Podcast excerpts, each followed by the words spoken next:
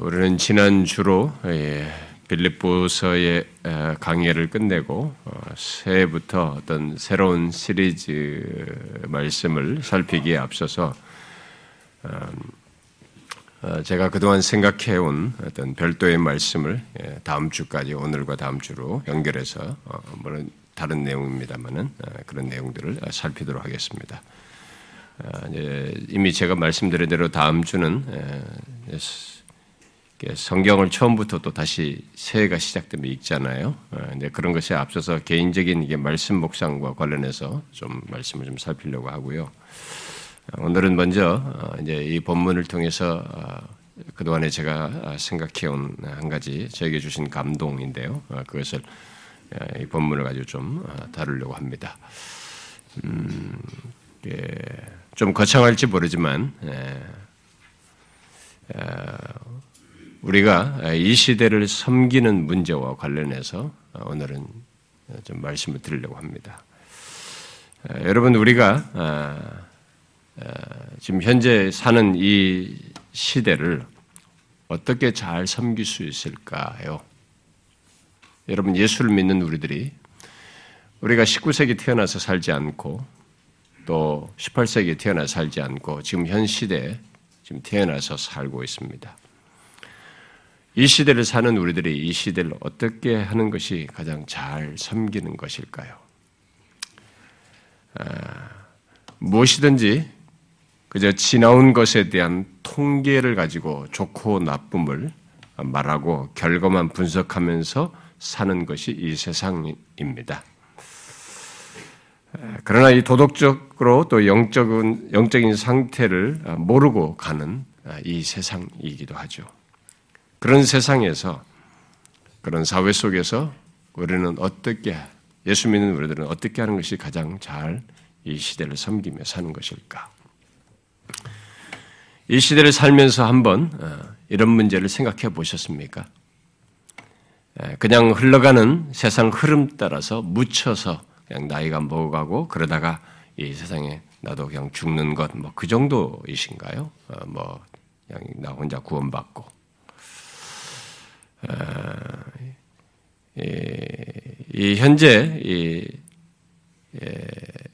이 세상으로부터 구별된 교회이고 성도된 우리들이 타락한 세상, 죄악된 사회에 대해서 가장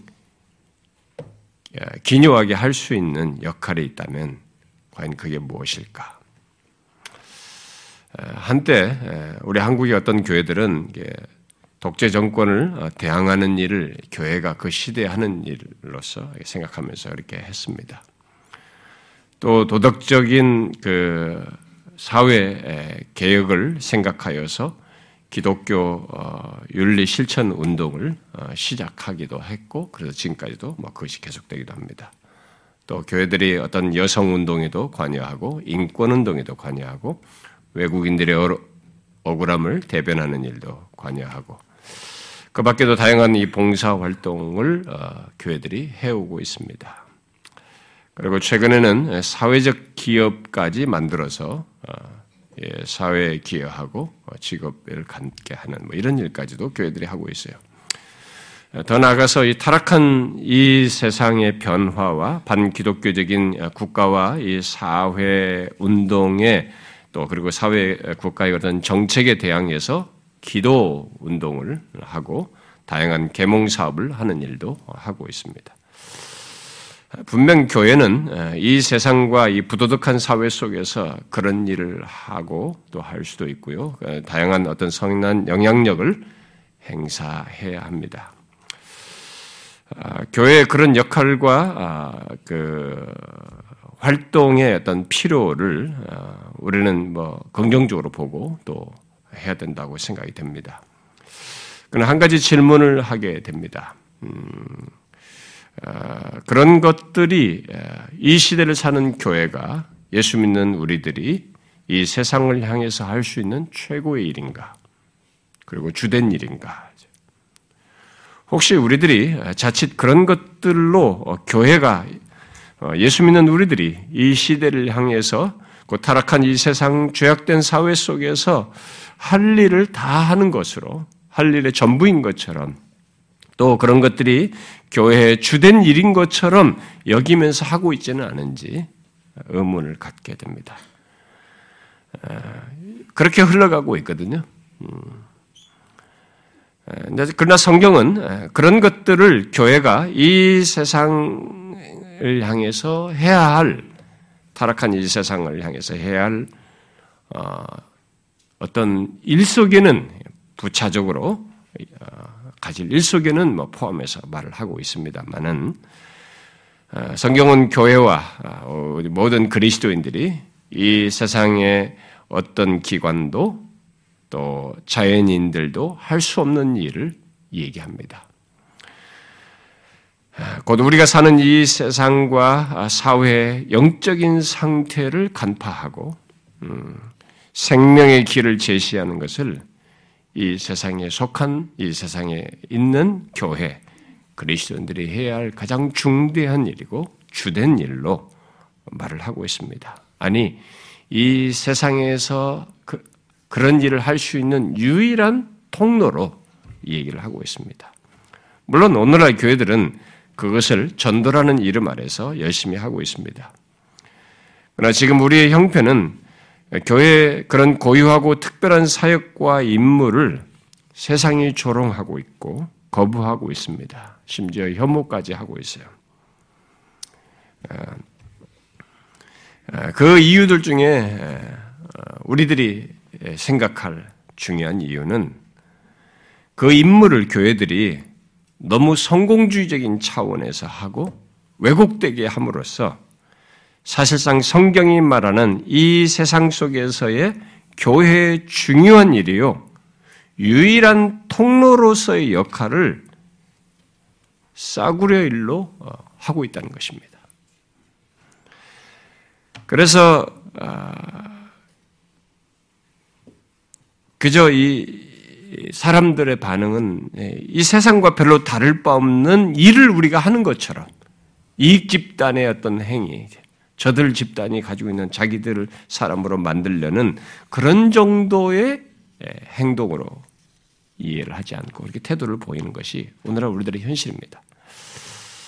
세상에 빛을 주고 진실로 이 앞을 보지 못하는, 어떻게 될지 모르고 흘러가는 이 세상에 빛을 비추고 사람을 사망의 그늘에서 참생명으로 이끄는 복되고 영광스러운 일, 그야말로 사람의 운명을 바꾸는 일을 그저 사람 숫자나 늘리고 성공의 도구 정도로 값싸게 만들므로써 지금 같은 전도의 거부감을 갖게 되어버렸어요. 게다가 사실상 기독교회가 아닌 이단들의 이런 부정적이고 파괴적인 모습까지 교회의 이름으로 행해져서 더욱 부정적인 이미지가, 이미지와 환경이 만들어서 오늘날 이 교회들은 가장 중요하고 고유한 임무를 소극적으로 행하게 되어버렸어요.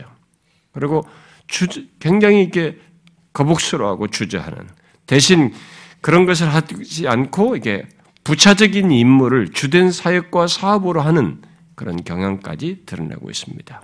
그러나 이것은 아직까지 교세가 있기 때문에 가능한 얘기예요. 조금 있으면 시들어질 일이기도 합니다.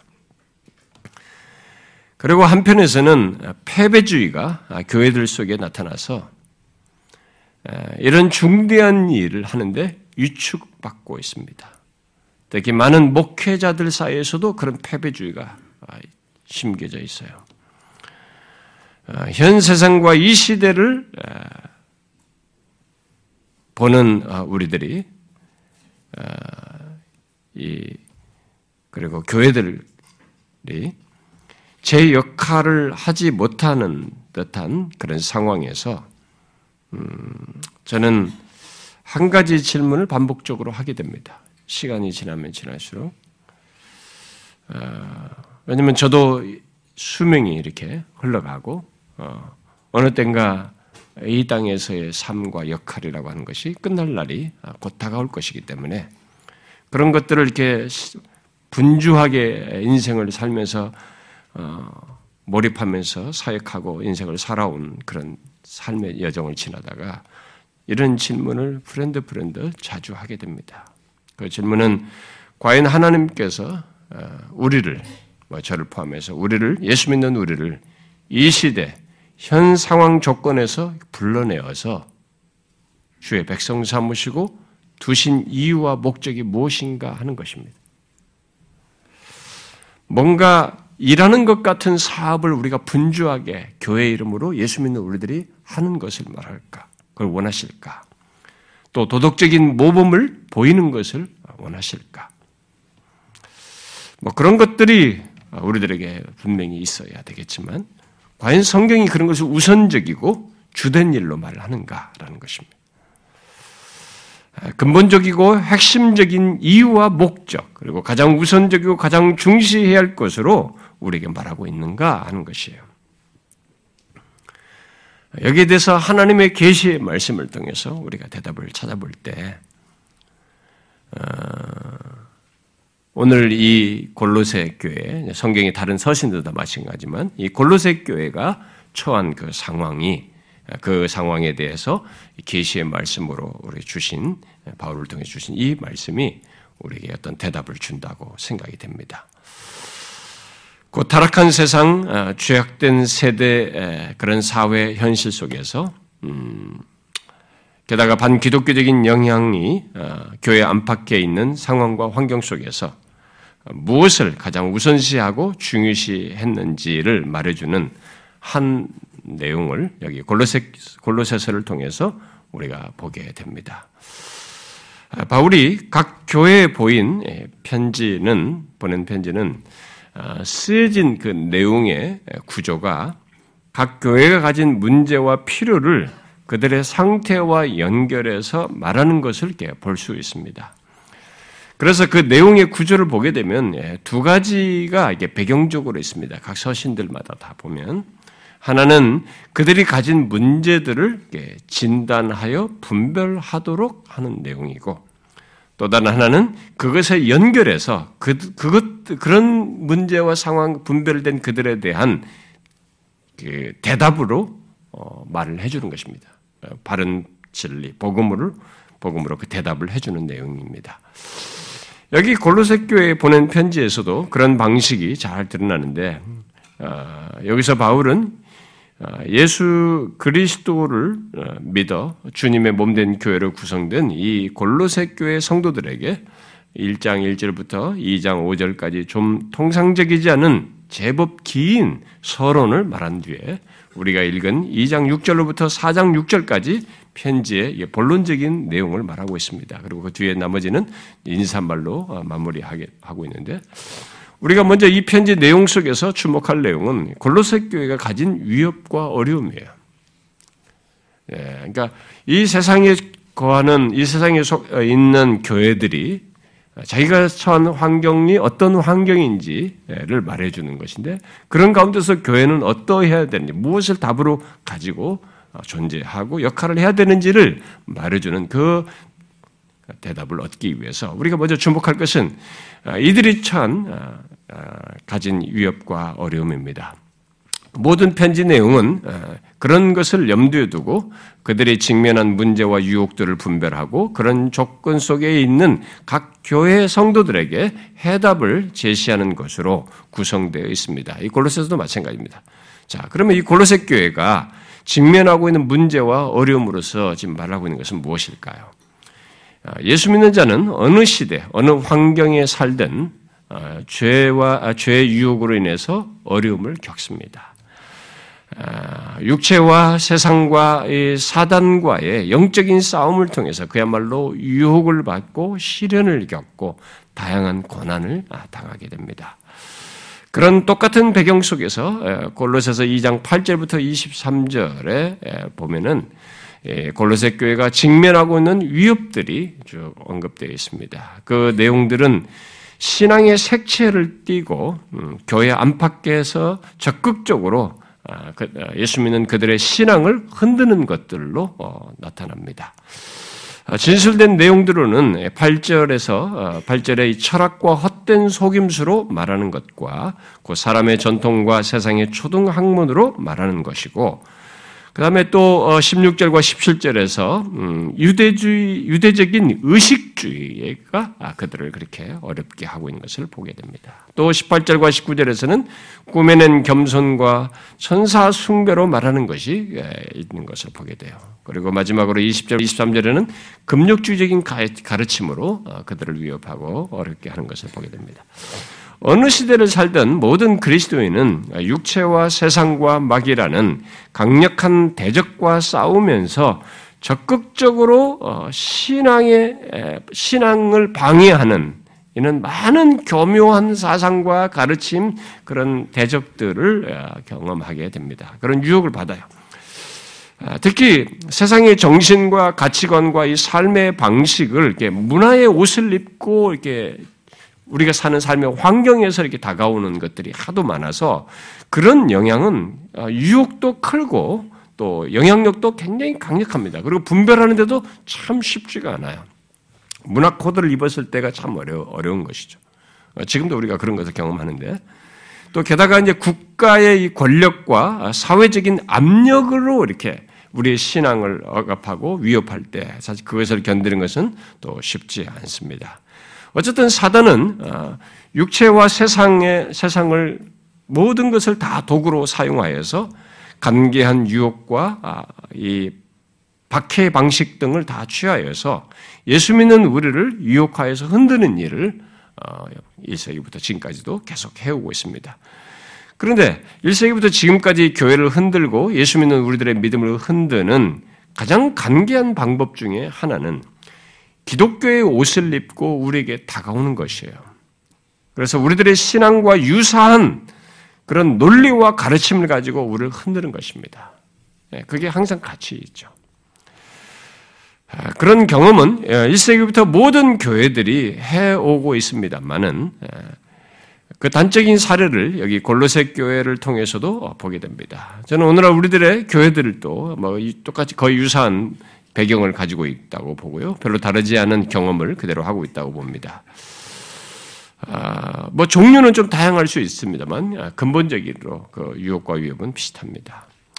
아, 그러므로 먼저 여기 골로새 교회가 직면한 이런 위협들과 유익들을 잠깐 이렇게 봄으로써 아, 이렇게 우리 연관을 좀 시켜보면 좋겠는데요. 제가 이, 읽은 내용을 다 상세히 말할 건 아니고요. 그런 최소의 여기서 말하고 있는 논지들을 가지고 얘기를 하고 싶습니다. 자, 우리가 읽은 대로 그들은 먼저 철학과 헛된 속임수의 위협과 유혹을 받고 있었습니다.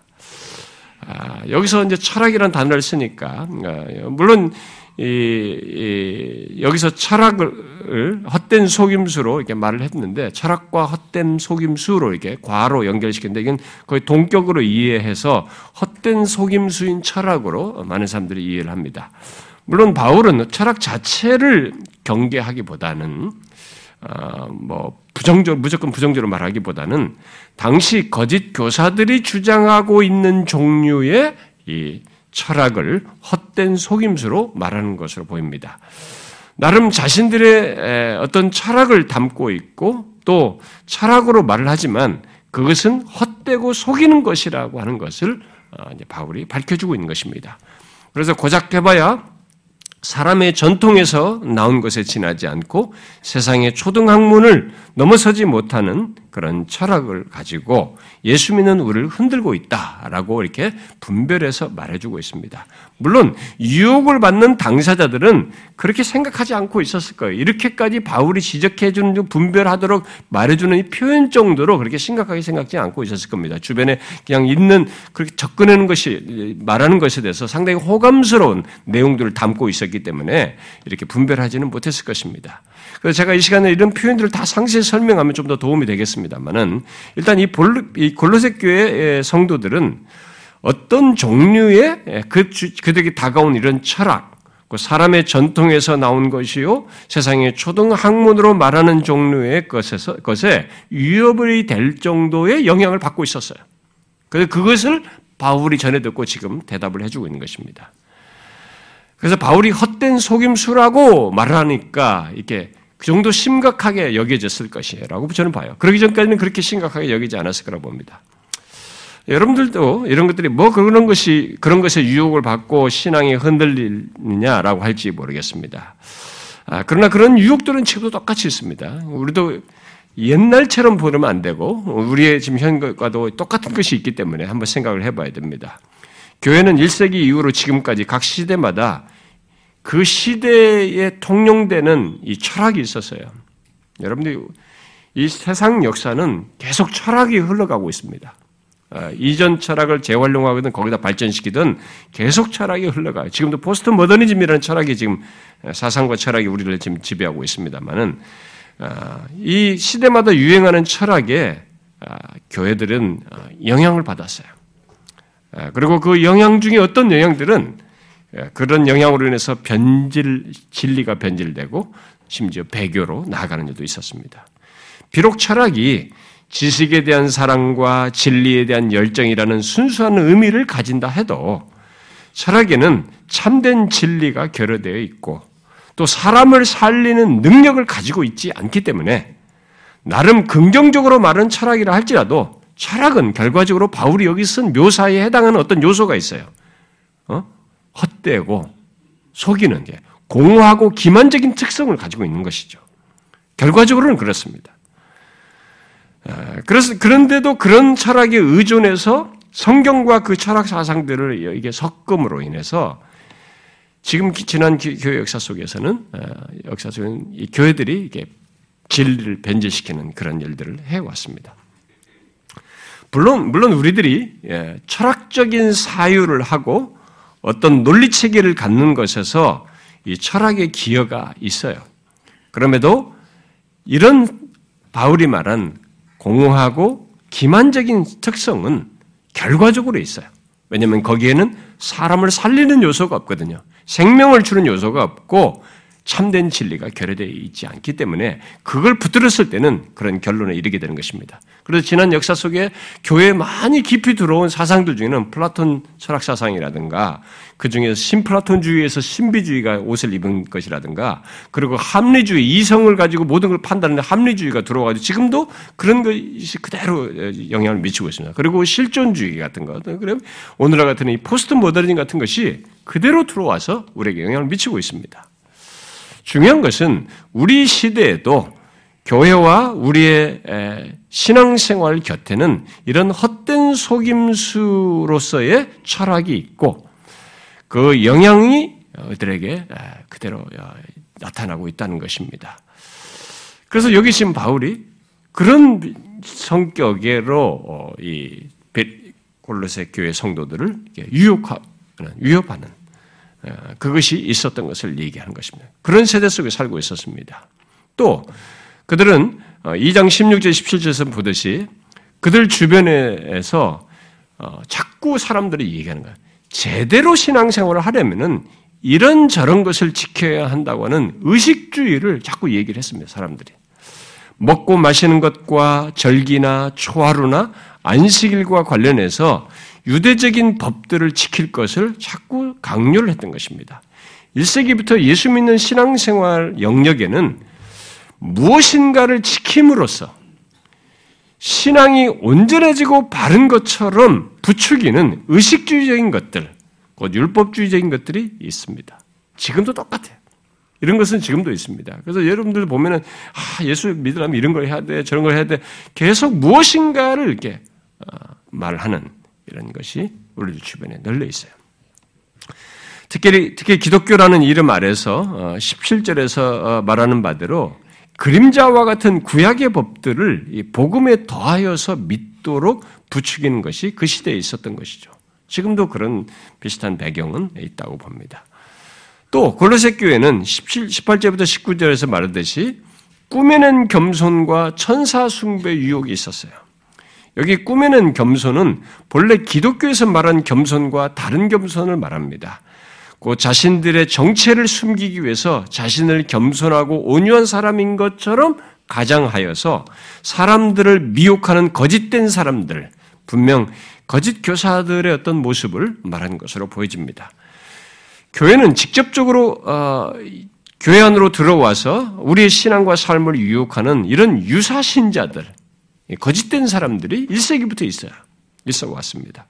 오늘날에도 이단들, 특히 신천지에 속한 자들이 지금도 교회 안에서 계속 그런 일을 하고 있잖아요. 예수님은 이미 마태복음 칠 장에서 이리가 양의 옷을 입는 것과 같은 현실이 있을 것을 말씀하셨습니다. 거짓된 이 교사들, 그런 가르치는 자들의 활약이 있을 걸 말했죠. 그런데 이 골로새 교회는 그런 거짓된 사람들의 영향뿐만 아니라 그들이 취한 이 천사 숭배의 유혹도 있었습니다.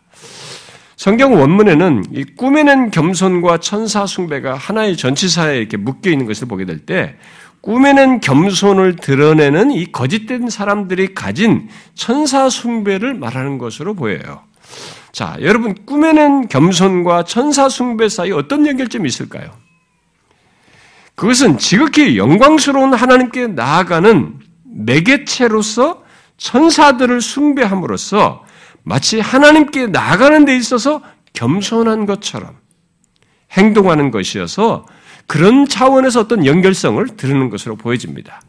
그럴듯한 주장과 태용, 태도를 취하는 것이죠.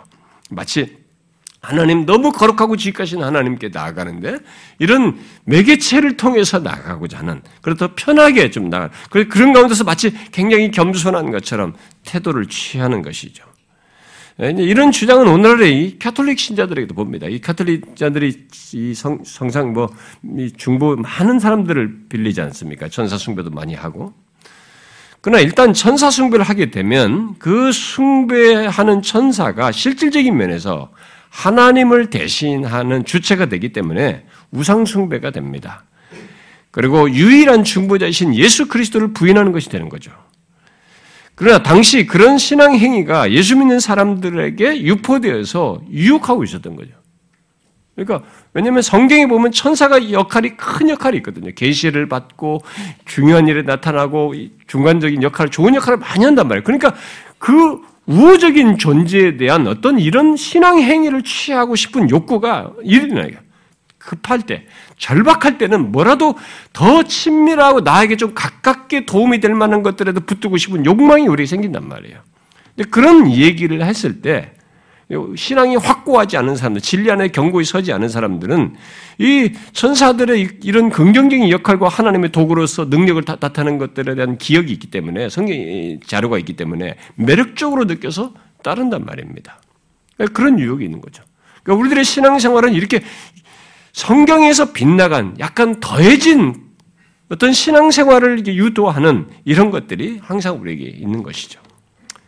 또 골로새 교회 성도들은 이십 절부터 이십삼 절에서 말하듯이 금력주의적인 가르침을 알고 가르침을 유혹을 받고 있었습니다. 이십 절에서 어찌하여 세상에 사는 것 같이 규례를 순종하느냐라고 하고, 이십일 절에서 붙잡지도 말고 맛보지도 말고 만지지 말라고 하는 것, 그야말로 사람의 명령과 가르침을 따르는 것을 말하면서 이런 것들은 자의적인 숭배와 겸손과 몸을 괴롭게 하는 것이라고 말을 하고 있습니다. 이 골로새 교회 성도들의 신앙생활의 환경에는 하나님의 율법도 아닌 것을 율법이처럼, 율법인 것처럼 덧붙여서 이렇게 지키도록 하는 이런 것들이 많이 있었습니다. 사실상 사람의 명령과 가르침들인 거죠. 근데 오늘날 우리들의 교회들 속에도 하나님의 말씀이 아닌데 우리들이 사람의 명령과 가르침이 마치 하나님의 말씀인 것처럼 이렇게 덧붙인 것들이 많이 있어요. 우리들이. 우리들이 만든 것들이 있죠. 그 말씀을 빌미 삼아서 그런 걸 덧붙여서 사람들이 요구하고 강요하는 이런 것들이 어느새 교회 전통 속에서 교회 생활 좀, 좀 오래 하다 보면 있습니다. 우리들이 가지고 있는 것들이. 그런데 이런 모든 내용들은 아무리 하나님을 말하고 믿음을 말하고 순종의 생활을 말해도 실상은 하나님의 말씀을 빙자한 사람의 계명에 지나지 않는 것이죠. 이렇게 직접적으로 기독교와 우리의 신앙을 흔드는 다양한 유혹과 위협이 일 세기 교회 때부터 있어 왔습니다. 마치 좀 더 이런 내용들을, 이런 유혹들은 마치 예수 믿는 사람들에게 좀 더 폭넓은 이해를 가지고 신앙생활을 하는 것처럼 이렇게 보여지고, 또 바르게 신앙생활하는 것처럼 이렇게 요구가 들어오고, 또 더욱 진실하게 신앙생활하는 것처럼 요구되는 내용으로 얘기해요. 그리고 더욱 확실한 신앙 경험을 하는 것처럼 이런 것들을 해야 하는 것처럼 이렇게 요구됩니다. 그래서 다양한 것들이 기독교 신앙인 것처럼 주장되지만은 기독교 신앙과 섞이도록 유혹되는 것입니다. 사실 제가 지금까지 목사로서 많은 성도들께 상담도 해보고 심지어 목회자들과도 이 얘기를 해보면서 그리고 또 제가 집회 가서 다른 사람들하고 이 얘기해보면은 그러니까 무엇인가 해야 된다, 뭘 해야 된다, 막 많은 걸 얘기하거든요. 근데 균형을 많이 잃어했어요. 자, 균형 가진 사람 만나기가 정말 쉽지 않아요. 그 사람이 배운 게 그것밖에 없어서 그래요. 그렇게 배웠고 그것을 그렇게 신앙생활을 했으니까 그게 전부예요. 그래서 그것이 진실하다. 이렇게 하는 것이 진실하다. 이렇게 하는 것이 바르다. 이렇게 하는 것이 참된 신앙이다. 이렇게 주장을 하는 거죠. 그리고 이것이 더 온전하고 좀 더 폭넓은 신앙생활이다. 뭐 이런 식의 논지를 펴는 겁니다. 지금 여기서 말한 내용들은 다 그런 논지로 접근하면서 이들에게 유혹을 했던 것이죠. 그런데 그런 신앙 경험은, 신앙 환경, 신앙생활과 이런 신앙 환경은 오늘날도 뭐 별로 달라질 것 없이 그대로 있어요. 굳이 달라진 것을 말한다면 주님이 오시기 전에 큰 배교가 있을 것이라고 한 그 말씀의 성취 과정 속에서 드러나는 어떤 모습이 있는 거죠. 좀 더 그런 유혹과 위협이 강렬하고 범세계적으로 확장되어 있다는 것. 그래서 배교 환경이 더욱 무르익었다는 것이 좀 차이겠죠. 예나 지금이나 교회는 또 예수 믿는 우리의 신앙은 결코 온실 속에서 신앙생활이 아니라고 하는 것을 이런 것을 통해서 볼 수 있습니다. 그러나 안타깝게도 오늘날 소위 예수 믿는다고 하는 사람들이 이런 유혹의 환경을 너무 가볍게 알아요. 크게 유념치 않습니다. 진짜 이런 것을 또 극단적인 주의자들 있잖아요. 극단주의자들은 그렇게 하는 것이 아니라 정상적인 신앙인으로서 이런 것들을 유념치를 않습니다. 바울은 우리가 읽었던 이 장 육 절에서 그 골로새계 성도들, 예수 믿는 사람들을 향해서 너희가 그리스도 예수를 주로 받았으니 라고 서술문으로 말한 뒤에 팔 절에서 그들을 유혹하는 것들을 말하기 시작하면서 곧바로 주로 받았으니라고 한 다음에 덧붙여요. 경계하죠. 뭐라고 말합니까? 누가 너희를 사로잡을까 주의하라. 이렇게 말합니다. 이전 번역으로 말하면 누가 너희를 노략할까 주의하라. 이렇게 말해요. 이 바울의 말은 심각한 용어입니다. 이 사로잡다라는 말은 이전 번역 노력, 노략하다는 이 말은 아주 드물게 지금 바울이 쓴 말인데 먹잇감으로 포획하는 것을 말하는 거예요. 결국 바울은 아주 드문 이 용어를 써서 심각한 얘기를 하고 있는 것입니다. 골로새계 성도들에게 그렇게 되지 않도록 주의하라 라고 경계하고 있는 것입니다. 도대체 무엇에 먹잇감이 되고 사로잡힌다는 것입니까?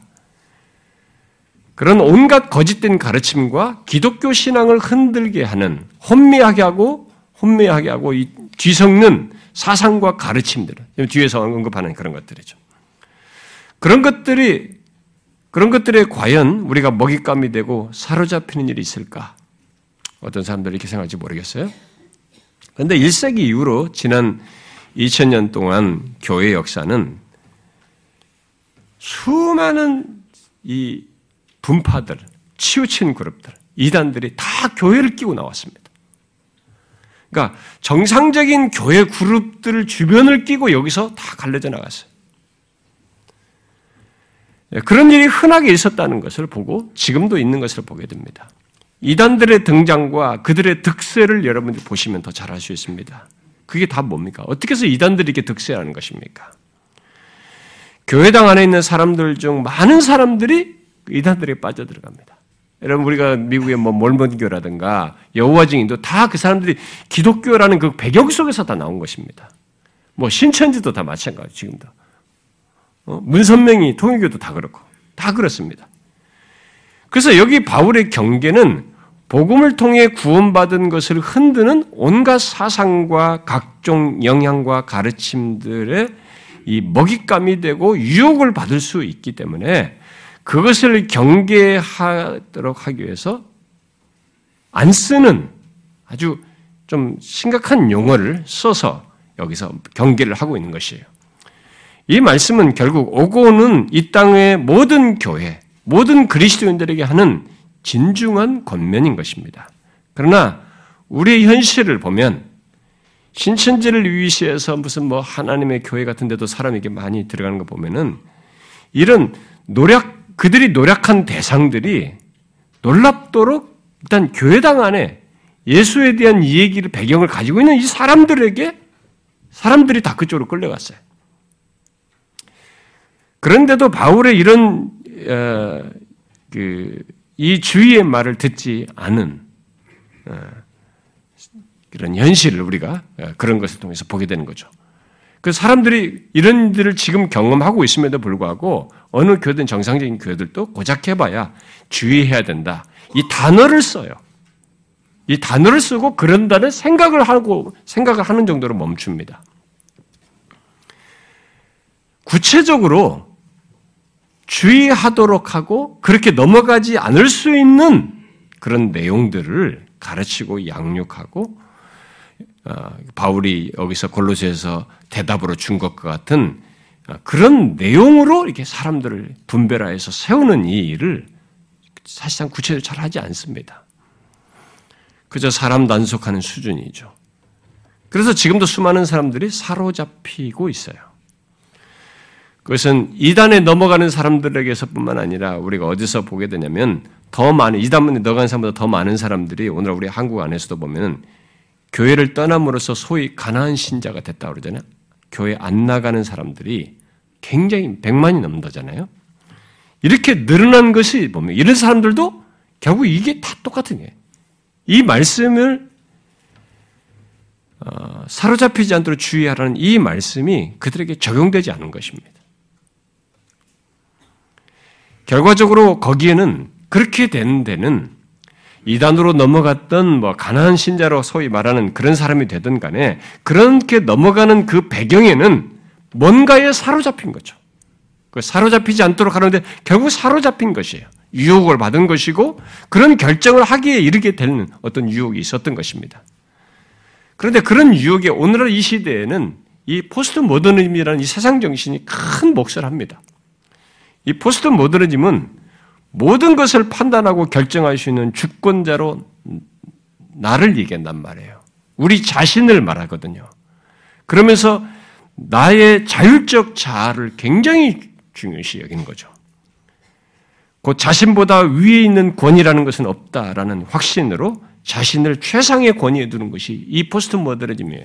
우리는 그런 것이 광고, 뭐 영화, 드라마 모든 데서 다 나타나거든요. 그 젊은 우리 어린 학생들에게 굉장히 유행 있는 비티에스라고 하는 너 자신을 사랑하라. 응? 그게 대히트치였잖아요, 세계적으로. 그것을 통해 이 세계의 젊 어린 친구들이 다 위로를 받는다 그러잖아요. 이게 지금 포스트 모더니즘의 정신이에요. 자신을 최상에 두는, 자신이 최우선이에요. 그것이 제일 최고의 권위고요. 결국 이렇게 떠난 사람들, 이탈하는 데는 지금 교회 안의 사람들에게도 똑같아요. 그들에게도 떠난 사람이나 교회 안의 사람들 다 이런 포스트 모더니즘 정신이 적지 않게 영향을 미치고 있는 것이죠. 어쨌든 오늘날 예수 믿는 우리들이 사는 세상, 이 시대의 환경은 우리의 믿음을 흔드는 직접적인 위협, 유혹이 범람하고 있고 더욱 강력하고 적극적인 성격까지 띠고 있습니다. 이런 세상의 현실 속에서 우리들은 믿음을 지키, 지키기 위해서뿐만 아니라 이 시대를 사는 책임자로서 어? 계시를 아는 사람들이고 어? 참생명을 아는 사람으로서 거기서 구별되어서 성도가 된 사람으로서 어떤 역할을 해야 되냐 이 질문을 우리가 해봐야 된다고 봐요. 우리들이 일 세기 각 교회들이 보낸 편지들에서 보듯이 그 시대를 사는 그리스도인들에게 그 질문에 대한 대답을 바울이 해주거든요. 바울도 그 시대 결국은 이런 질문을 직접적으로 하지 않지만 이 질문에 해당하는 것을 그들에게 대답을 줌으로써 그들이 진짜 그 시대를 살립니다. 그 시대의 생명을 불어넣죠. 그 시대를 변화시킵니다. 그래서 우리는 그런 질문에 대한 대답으로 편지에서 바울이 편신에서 말하는 이 그것을 그러니까 그것을 우리도 주목하여서 소유해야 된다고 봐요. 그걸 따라야 된다고 봅니다. 그러니까 바울이 그걸 대답해 준 것은 잘 보시면 그런 질문에 대한 대답으로 바울이 하는 것은 어떤 사회운동 같은 것을 말하지 않아요. 봉사활동 같은 것을 주요하게 말하지 않습니다. 어떤 것을 주되게 얘기합니까? 우리가 다 익숙하게 아는 것인데요. 하나님께서 그리스도 안에서 행하신 것, 곧 하나님의 아들 예수 그리스도께서 행하신 것을 말하면서 그 안에서 사는 것을 그 시대에 대한 그런 환경의 유혹이 있는 현실 속에서의 신자들뿐만 아니라 신자들에 대한 답이요 그 밖에 있는 사람들에 대한 대답으로 제시합니다. 그래서 여러분들 고린도서도 보면 소피아잖아요. 그들이 헬라의 철학을 좋아했잖아요. 지혜를 의탁해. 거기에 복음으로 예수 그리스도를 대답으로 얘기해요. 우리는 바울이 예수 믿는 우리들이 사는 세상 현실과 우리를 위협하는 모든 것을 진단하고 분별하도록 한 뒤에 한결같이 이런 대답을 하고 있는 것을 너무 쉽게 생각합니다. 사람들이. 그러나 그것은 어떤 세상 환경에 살든 예수 그리스도를 믿는 우리뿐만 아니라 이 세상의 모든 사람들에게 하나님께서 그리스도 안에서 행하신 것, 곧 복음만큼 절실하고 사람을 살리고 변화시키는 것이 없기 때문에 그리고 우리의 신앙과 삶을 굳게 하, 굳건하게 하는 것이 없기 때문에 바울이 바로 예수 그리스도를 모든 것의 대답으로 얘기하는 거예요.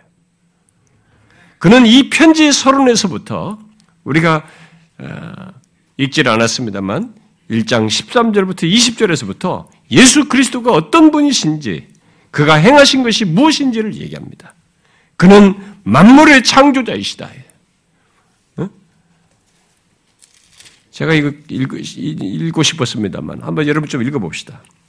시간이 제가 길어질 것 같아서 안 읽었는데 여러분 일 장 십삼 절 한번 보십시오.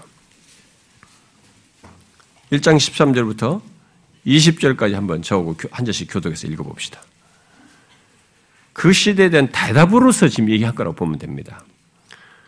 그가 우리를 흑암의 권세에서 건져내사 그의 사랑의 아들의 나라로 옮기셨으니 그 아들 안에서 우리가 속량 곧 죄사함을 얻었다.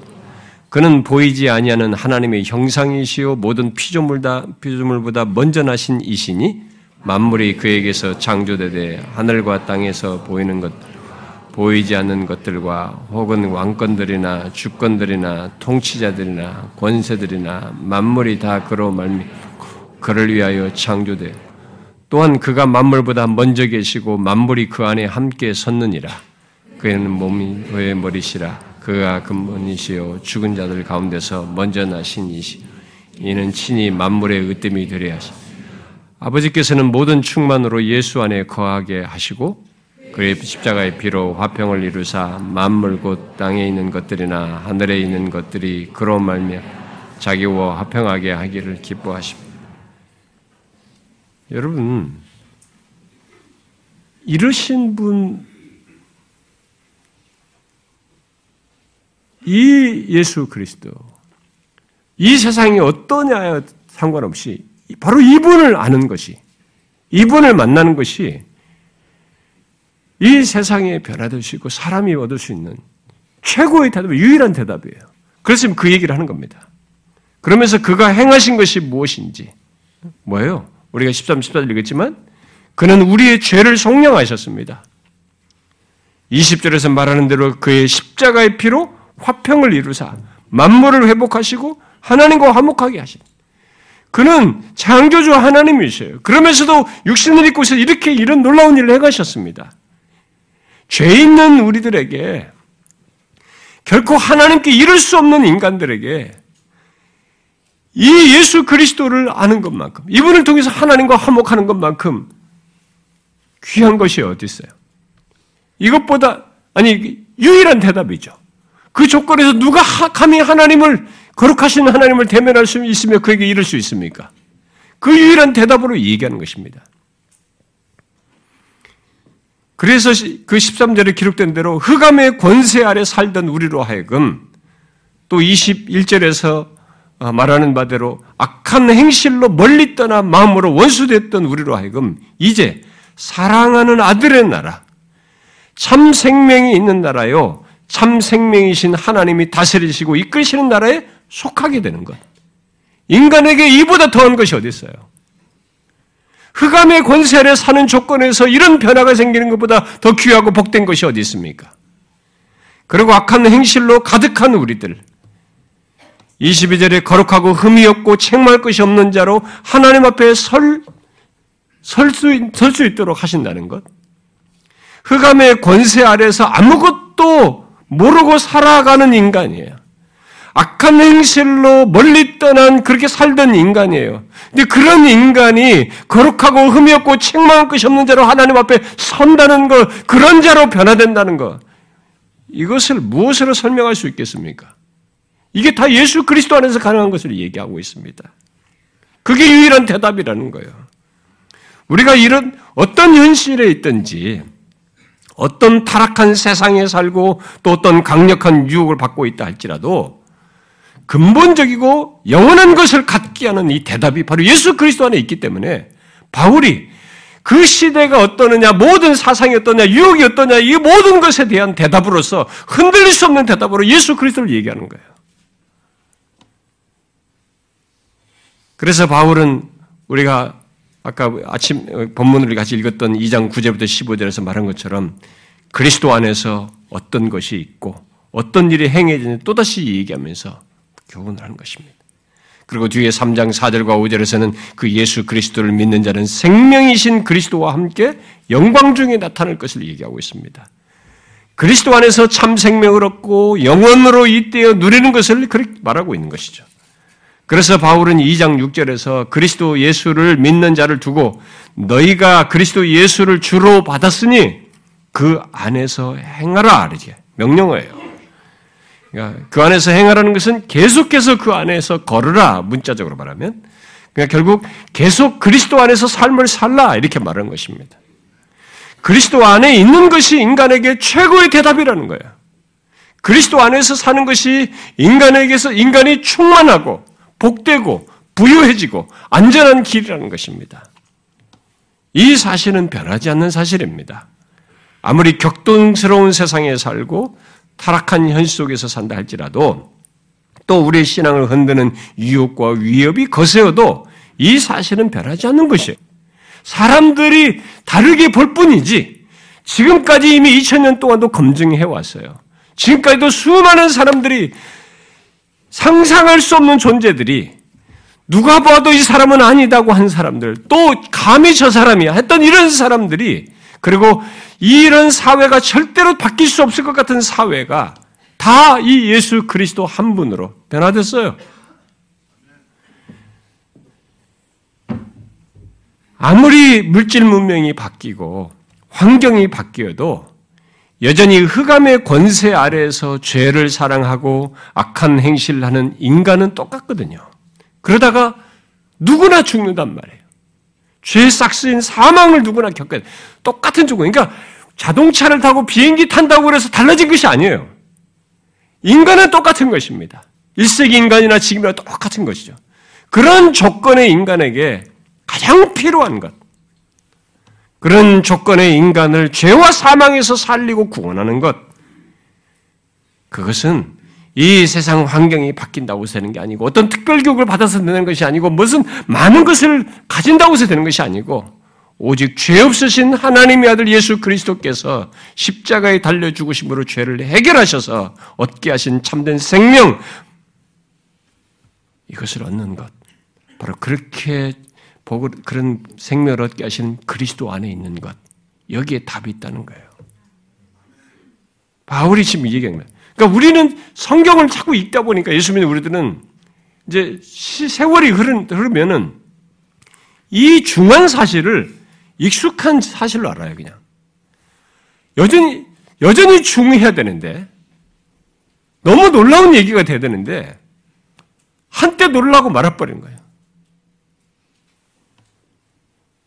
안 그래요. 아무리 세상이 바뀌어도 이게 유일한 대답인 것입니다.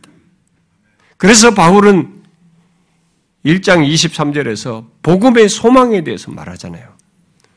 하나님께서 그리스도 안에서 이루신 구원의 복음은 우리들이 하나님과 화목하게 된 것을 넘어 장차 하나님 앞에 거룩하고 흠이 없는 자로 서는 것까지 포함되어 있다는 것. 그런 놀라운 구원이라고 하는 것을 말을 해주고 있는 것입니다.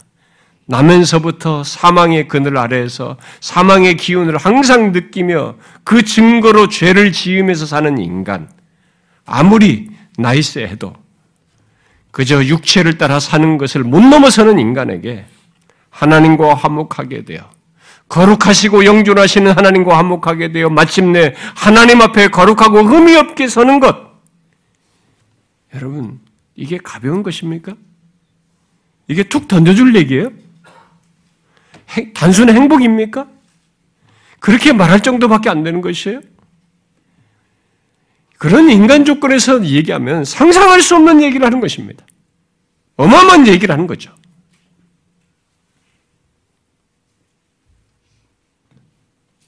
하나님의 아들 예수 그리스도께서 이 땅에 오셔서 그의 육체 죽음으로 말미암아 하나님과 화목하게 하심으로써 가능하게 된 이 놀라운 복음을 성경이 모든 세대 모든 조건에 대한 대답으로 하고 있습니다. 기독교는 어느 시대를 살든 또 대상이 누구이든 아무리 악하고 아무리 망가진 존재라 할지라도 바로 그런 구원과 참 생명, 영원한 복이 있다는 것을 말하고 그것을 실제 소유하게 하는 복음을 소유한 종교예요. 우리는 그런 복음을 가지고 있습니다. 그러므로 이 세상을 가장 잘 섬기는 일,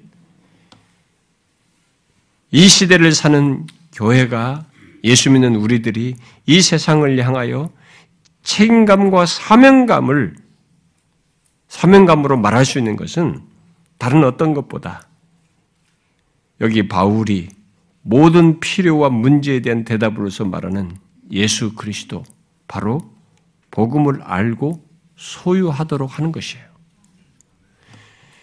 제가 우리가 사는 현 시대, 현재의 세상을 보면서 또 그 가운데서 오늘날 교회들, 우리 그리스도인들을 생각하면서 가진 질문, 이 시대 속에 우리를 두신 하나님께서 이 시대 속에서 우리에게 원하시는 것이 무엇일까?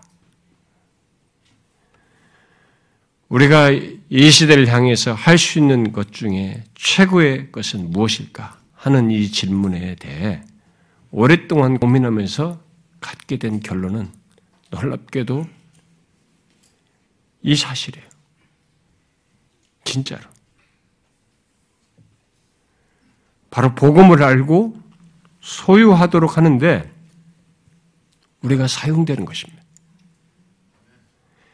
그저 전도하자는 것이 아니라 전도하기 어려운 이 시대, 기독교에 대한 거부감이 큰 이 시대 속에서 실제적으로 복음으로 사람을 일깨우고 확신하도록, 생명을 얻고 그 가운데서 확신하도록 하는데 우리가 해야 할 역할이라는 것이, 이 시대에 대한 최고의 역할이라는 것입니다. 물론 그런 일이 벌어지는 것, 어떤 사람에게 벌어지는 것은 그 일의 주체자가 하나님이셔서 우리가 마음대로 할 수 있다는 것은 아닙니다. 그 일의 주체자는 진짜 하나님이셔요. 그러나 우리는 그것의 절실함과 또 오늘날 현실에 대한 대답으로 성경이 복음으로 대답을 말하는 것을 아는 자로서 적극적으로 그런 도구가 되어야 한다는 것입니다. 우리가 그것이 우리 시대를 섬기는, 가장 잘 섬기는 일이죠. 우리들이 소외되고 어려움 당하는 사람들을 돕고, 뭐 학교에 어려운 학생들, 뭐 독거노인들, 뭐 그다음에 여타의 구제와 섬김 등 이런 것들은 우리가 병행적으로 다 해야 됩니다. 그러니까 이런 것들을 감추어서, 이런 것들에 의해서 이 가장 중요한 게 섬겨야 될 이 부분을 소홀히 하거나 또 이것에 대해서 너무 소극적으로 하는 이런 일이 있어서는 안 된다는 것입니다. 우리에게 가장 중요한 것은 그거예요. 교회 안팎의 사람들을 사로잡는 헛된 속임수인 여러 사상과 가르침과 온갖 유혹들에 노략당할 수 있는 사람들에게 복음을 통한 생명을 얻도록 돕는 것. 바로 그것이 이 시대를 가장 잘 섬기고 우리가 하는 일 중에 가장 값진 일이라는 거죠. 우리가 장차 주님 앞에 섰을 때 가장 하나님께서 기뻐하시고 좋게 평가하실 일이 바로 그거예요. 그러면 그것을 구체적으로 어떻게 할까? 어떻게 할까요? 아, 나가서 전도하면 되죠.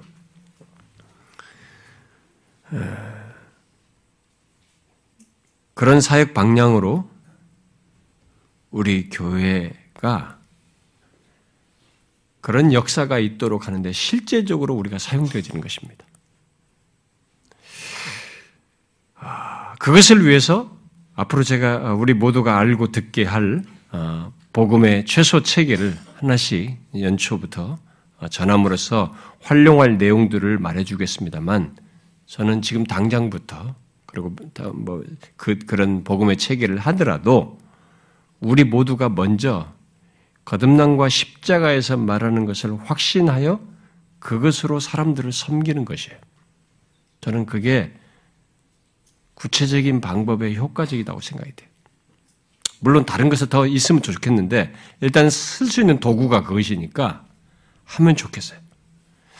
한 번 말씀 듣고 이 사람이 그 생명을 얻고 이 복음을 들어 예수 그리스도를 믿게 되면 뭐 더할 나위 없이 좋겠습니다. 하나님께 주권적으로 그렇게 하실 수도 있습니다.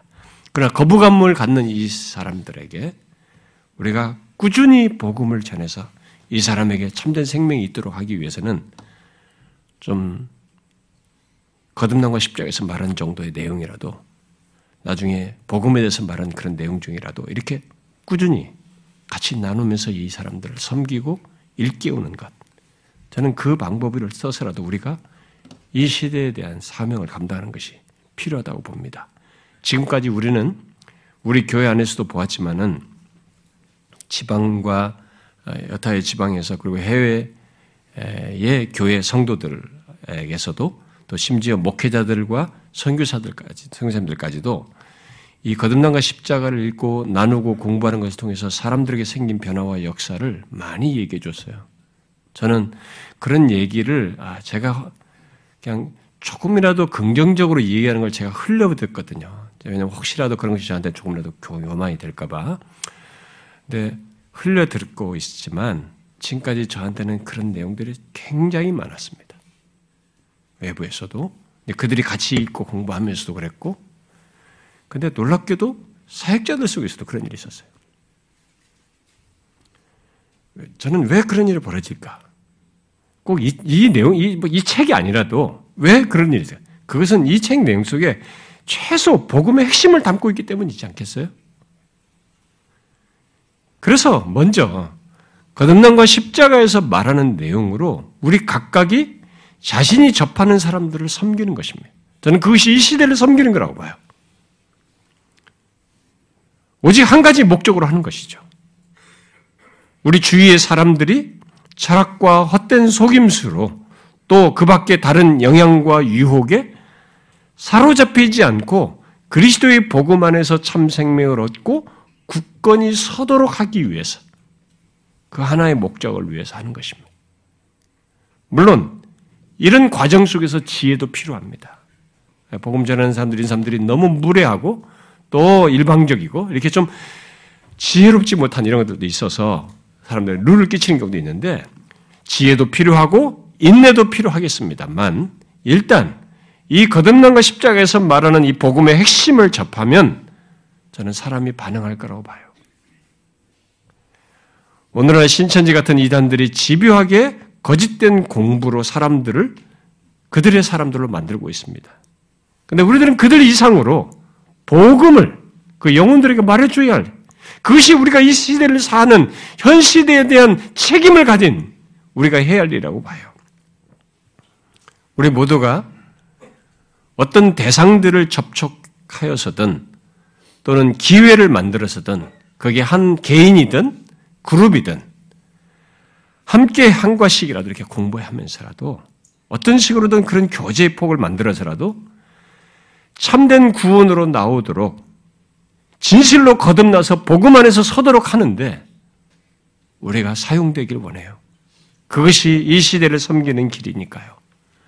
만일 자기가 하기 어려운 대상들이다. 그런 그룹들이 있다라고 그게 학교든 직장이든 어디서든 그런 것이 만들어져서 섬겨주길 원한다면은 말씀해 주세요. 우리가 그런 길을 찾아보죠. 비록 우리가 소수이고 미미해 보일 수 있지만 이 시대를 섬긴다는 이 거창한 말에 미미해 보일 수 있지만 하나님은 지금까지 일 세기부터 그리스도인들을 조직, 거대한 조직을 만들어서 세상을 바꾸지 않았습니다. 흩어져 있는 한 사람 한 사람 가지고 변화시켰어요. 놀라운 일이 벌어진 것입니다. 이 골로새서도 에바브라는 사람이 복음 듣고 가가지고 그 조그만 마을이에요, 사실. 거기서 복음을 전해 시작해가지고 교회가 세워진 겁니다. 한 사람으로 시작된 거로 우리가 얘기를, 흔히 얘기해요. 놀라운 일이 벌어지는 것이죠. 이 세상에 대한 답은 복음입니다, 여러분. 흑암의 권세 아래 있는 인간에 대한 답은 복음이에요. 앞을 하지 못하고 죄악 가운데서 멸망을 향해서 치닫는 그 인간에 대한 답은 복음입니다. 단지 우리들이 이 복음을 너무 가볍게 얘기하고 알미 없이 얘기하고 확신 없이 얘기하고 근거가 불충분하게 얘기해서 문제가 생기고 있어요. 제가 보니까. 명확하게 해야 돼요. 풍성한 그 실체 내용을 얘기해 주는 거죠. 누군가 거기에 직면하기만 한다면 그 말씀을 들을 수만 있다면 이 복음을 통해서 그는 바뀔 것이에요. 저는 해외 선교에서도 선교 사역들을 많이 하신 분들조차도 어, 저는 자꾸 우리가 물질의 힘으로 하고 기능적인 힘으로 하고 다른 것으로 하려고 하는 이런 경향에서 나는 빨리 벗어나야 된다고 생각이 돼요. 복음을 얘기해야 된다고 봐요. 우리나라에서 있는 현상이 그대로 여기 있는 선교사들이 가서 그대로 드러나는 경향이 있거든요. 고린도전서 일 장에서 말한 것처럼 복음은 하나님의 능력입니다. 사람을 살려요. 불가능할 것 같은 것을 살리고 불가능할 것 같은 사회를 바꿔요. 그 사, 변화된 사람들을 통해서. 이 시대를 우리가 어떻게 섬길 수 있을까요? 여러분도 한번 고민해 보세요. 다른 답이 있으면 저한테 좀 말해줘 보세요. 저는 성경에서 그 대답밖에 없어요.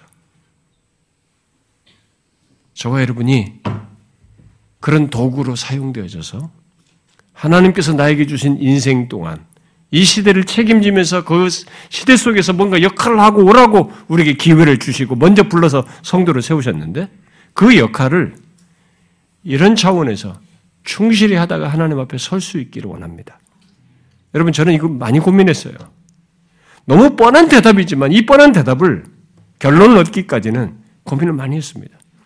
제 사역이 점점 얼마 남지 않았다는 생각에 대한 긴장도 있었고 뒤를 돌아보면서 보았고 앞을 향해서 보았어요. 무엇이냐? 무엇이 우리가 이 시대 예수 믿는 현 시대 사람들이 대답이냐? 근데 오늘 기독교가 잃어버렸어요. 방향을요. 복음이 잘못 용도로 사용되고 있습니다. 그래서 우리가 길을 잃고 있습니다. 욕을 너무 얻고 있어요. 그런데 여전히 대답은 복음이라는 거예요.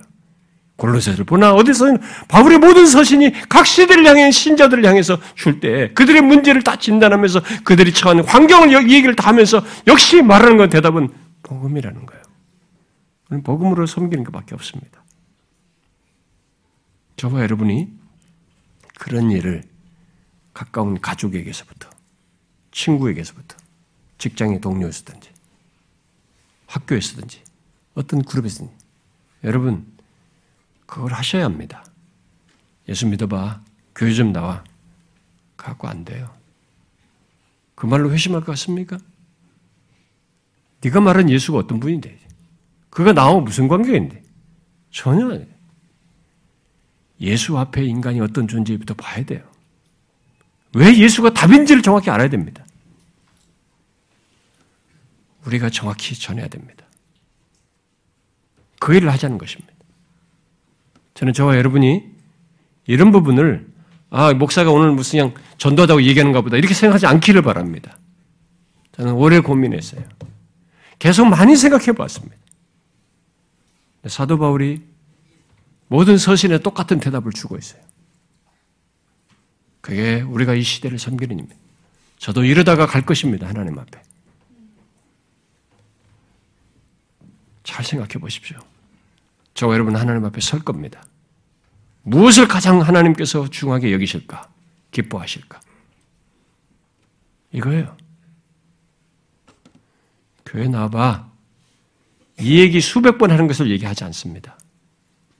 네가 말하는 예수가 누군지, 왜 예수가 복음인지, 그걸 그 사람은 듣고 싶을 것이고 그게 그 사람에게 필요한 것입니다. 그 들은 사람에 의해서 바뀌는 거죠. 오늘날 기독교회는 그것을 우리가 잘해야 됩니다. 우리가 그걸 못하니까 욕을 얻어먹는 것입니다. 여러분, 주 앞에 설 것을 생각해 보십시오. 그래서 약간 긴장되지 않습니까? 내가 주 앞에 서는 걸 생각하면 저는 긴장됩니다. 이 시대를 한 시간 동안 얼마를 살게 하셨는데 내가 뭘 하고 왔냐? 일을 낸 것인가? 일은 누구나 다 해요. 분주하게 하면. 영구한 가치는 복음을 남기고 가는 것입니다. 영혼이 살아나는 거죠. 흑암의 권세에서 아들의 나라로 운명이 바뀌게 된 것을 보고 가는 것입니다. 여기에 저와 여러분이 실질적으로 사용될 수 있길 바랍니다. 여러분, 거십의 내용, 최소한 먼저 그 내용이라도 한 사람씩 나눠보세요. 한 과씩이라도. 저는 하나님께서 그들의 마음을 열어주시고 역사하시라고 믿습니다. 우리를 통해서 그런 역사를 일으켜주시기를 간절히 구합니다. 기도합시다.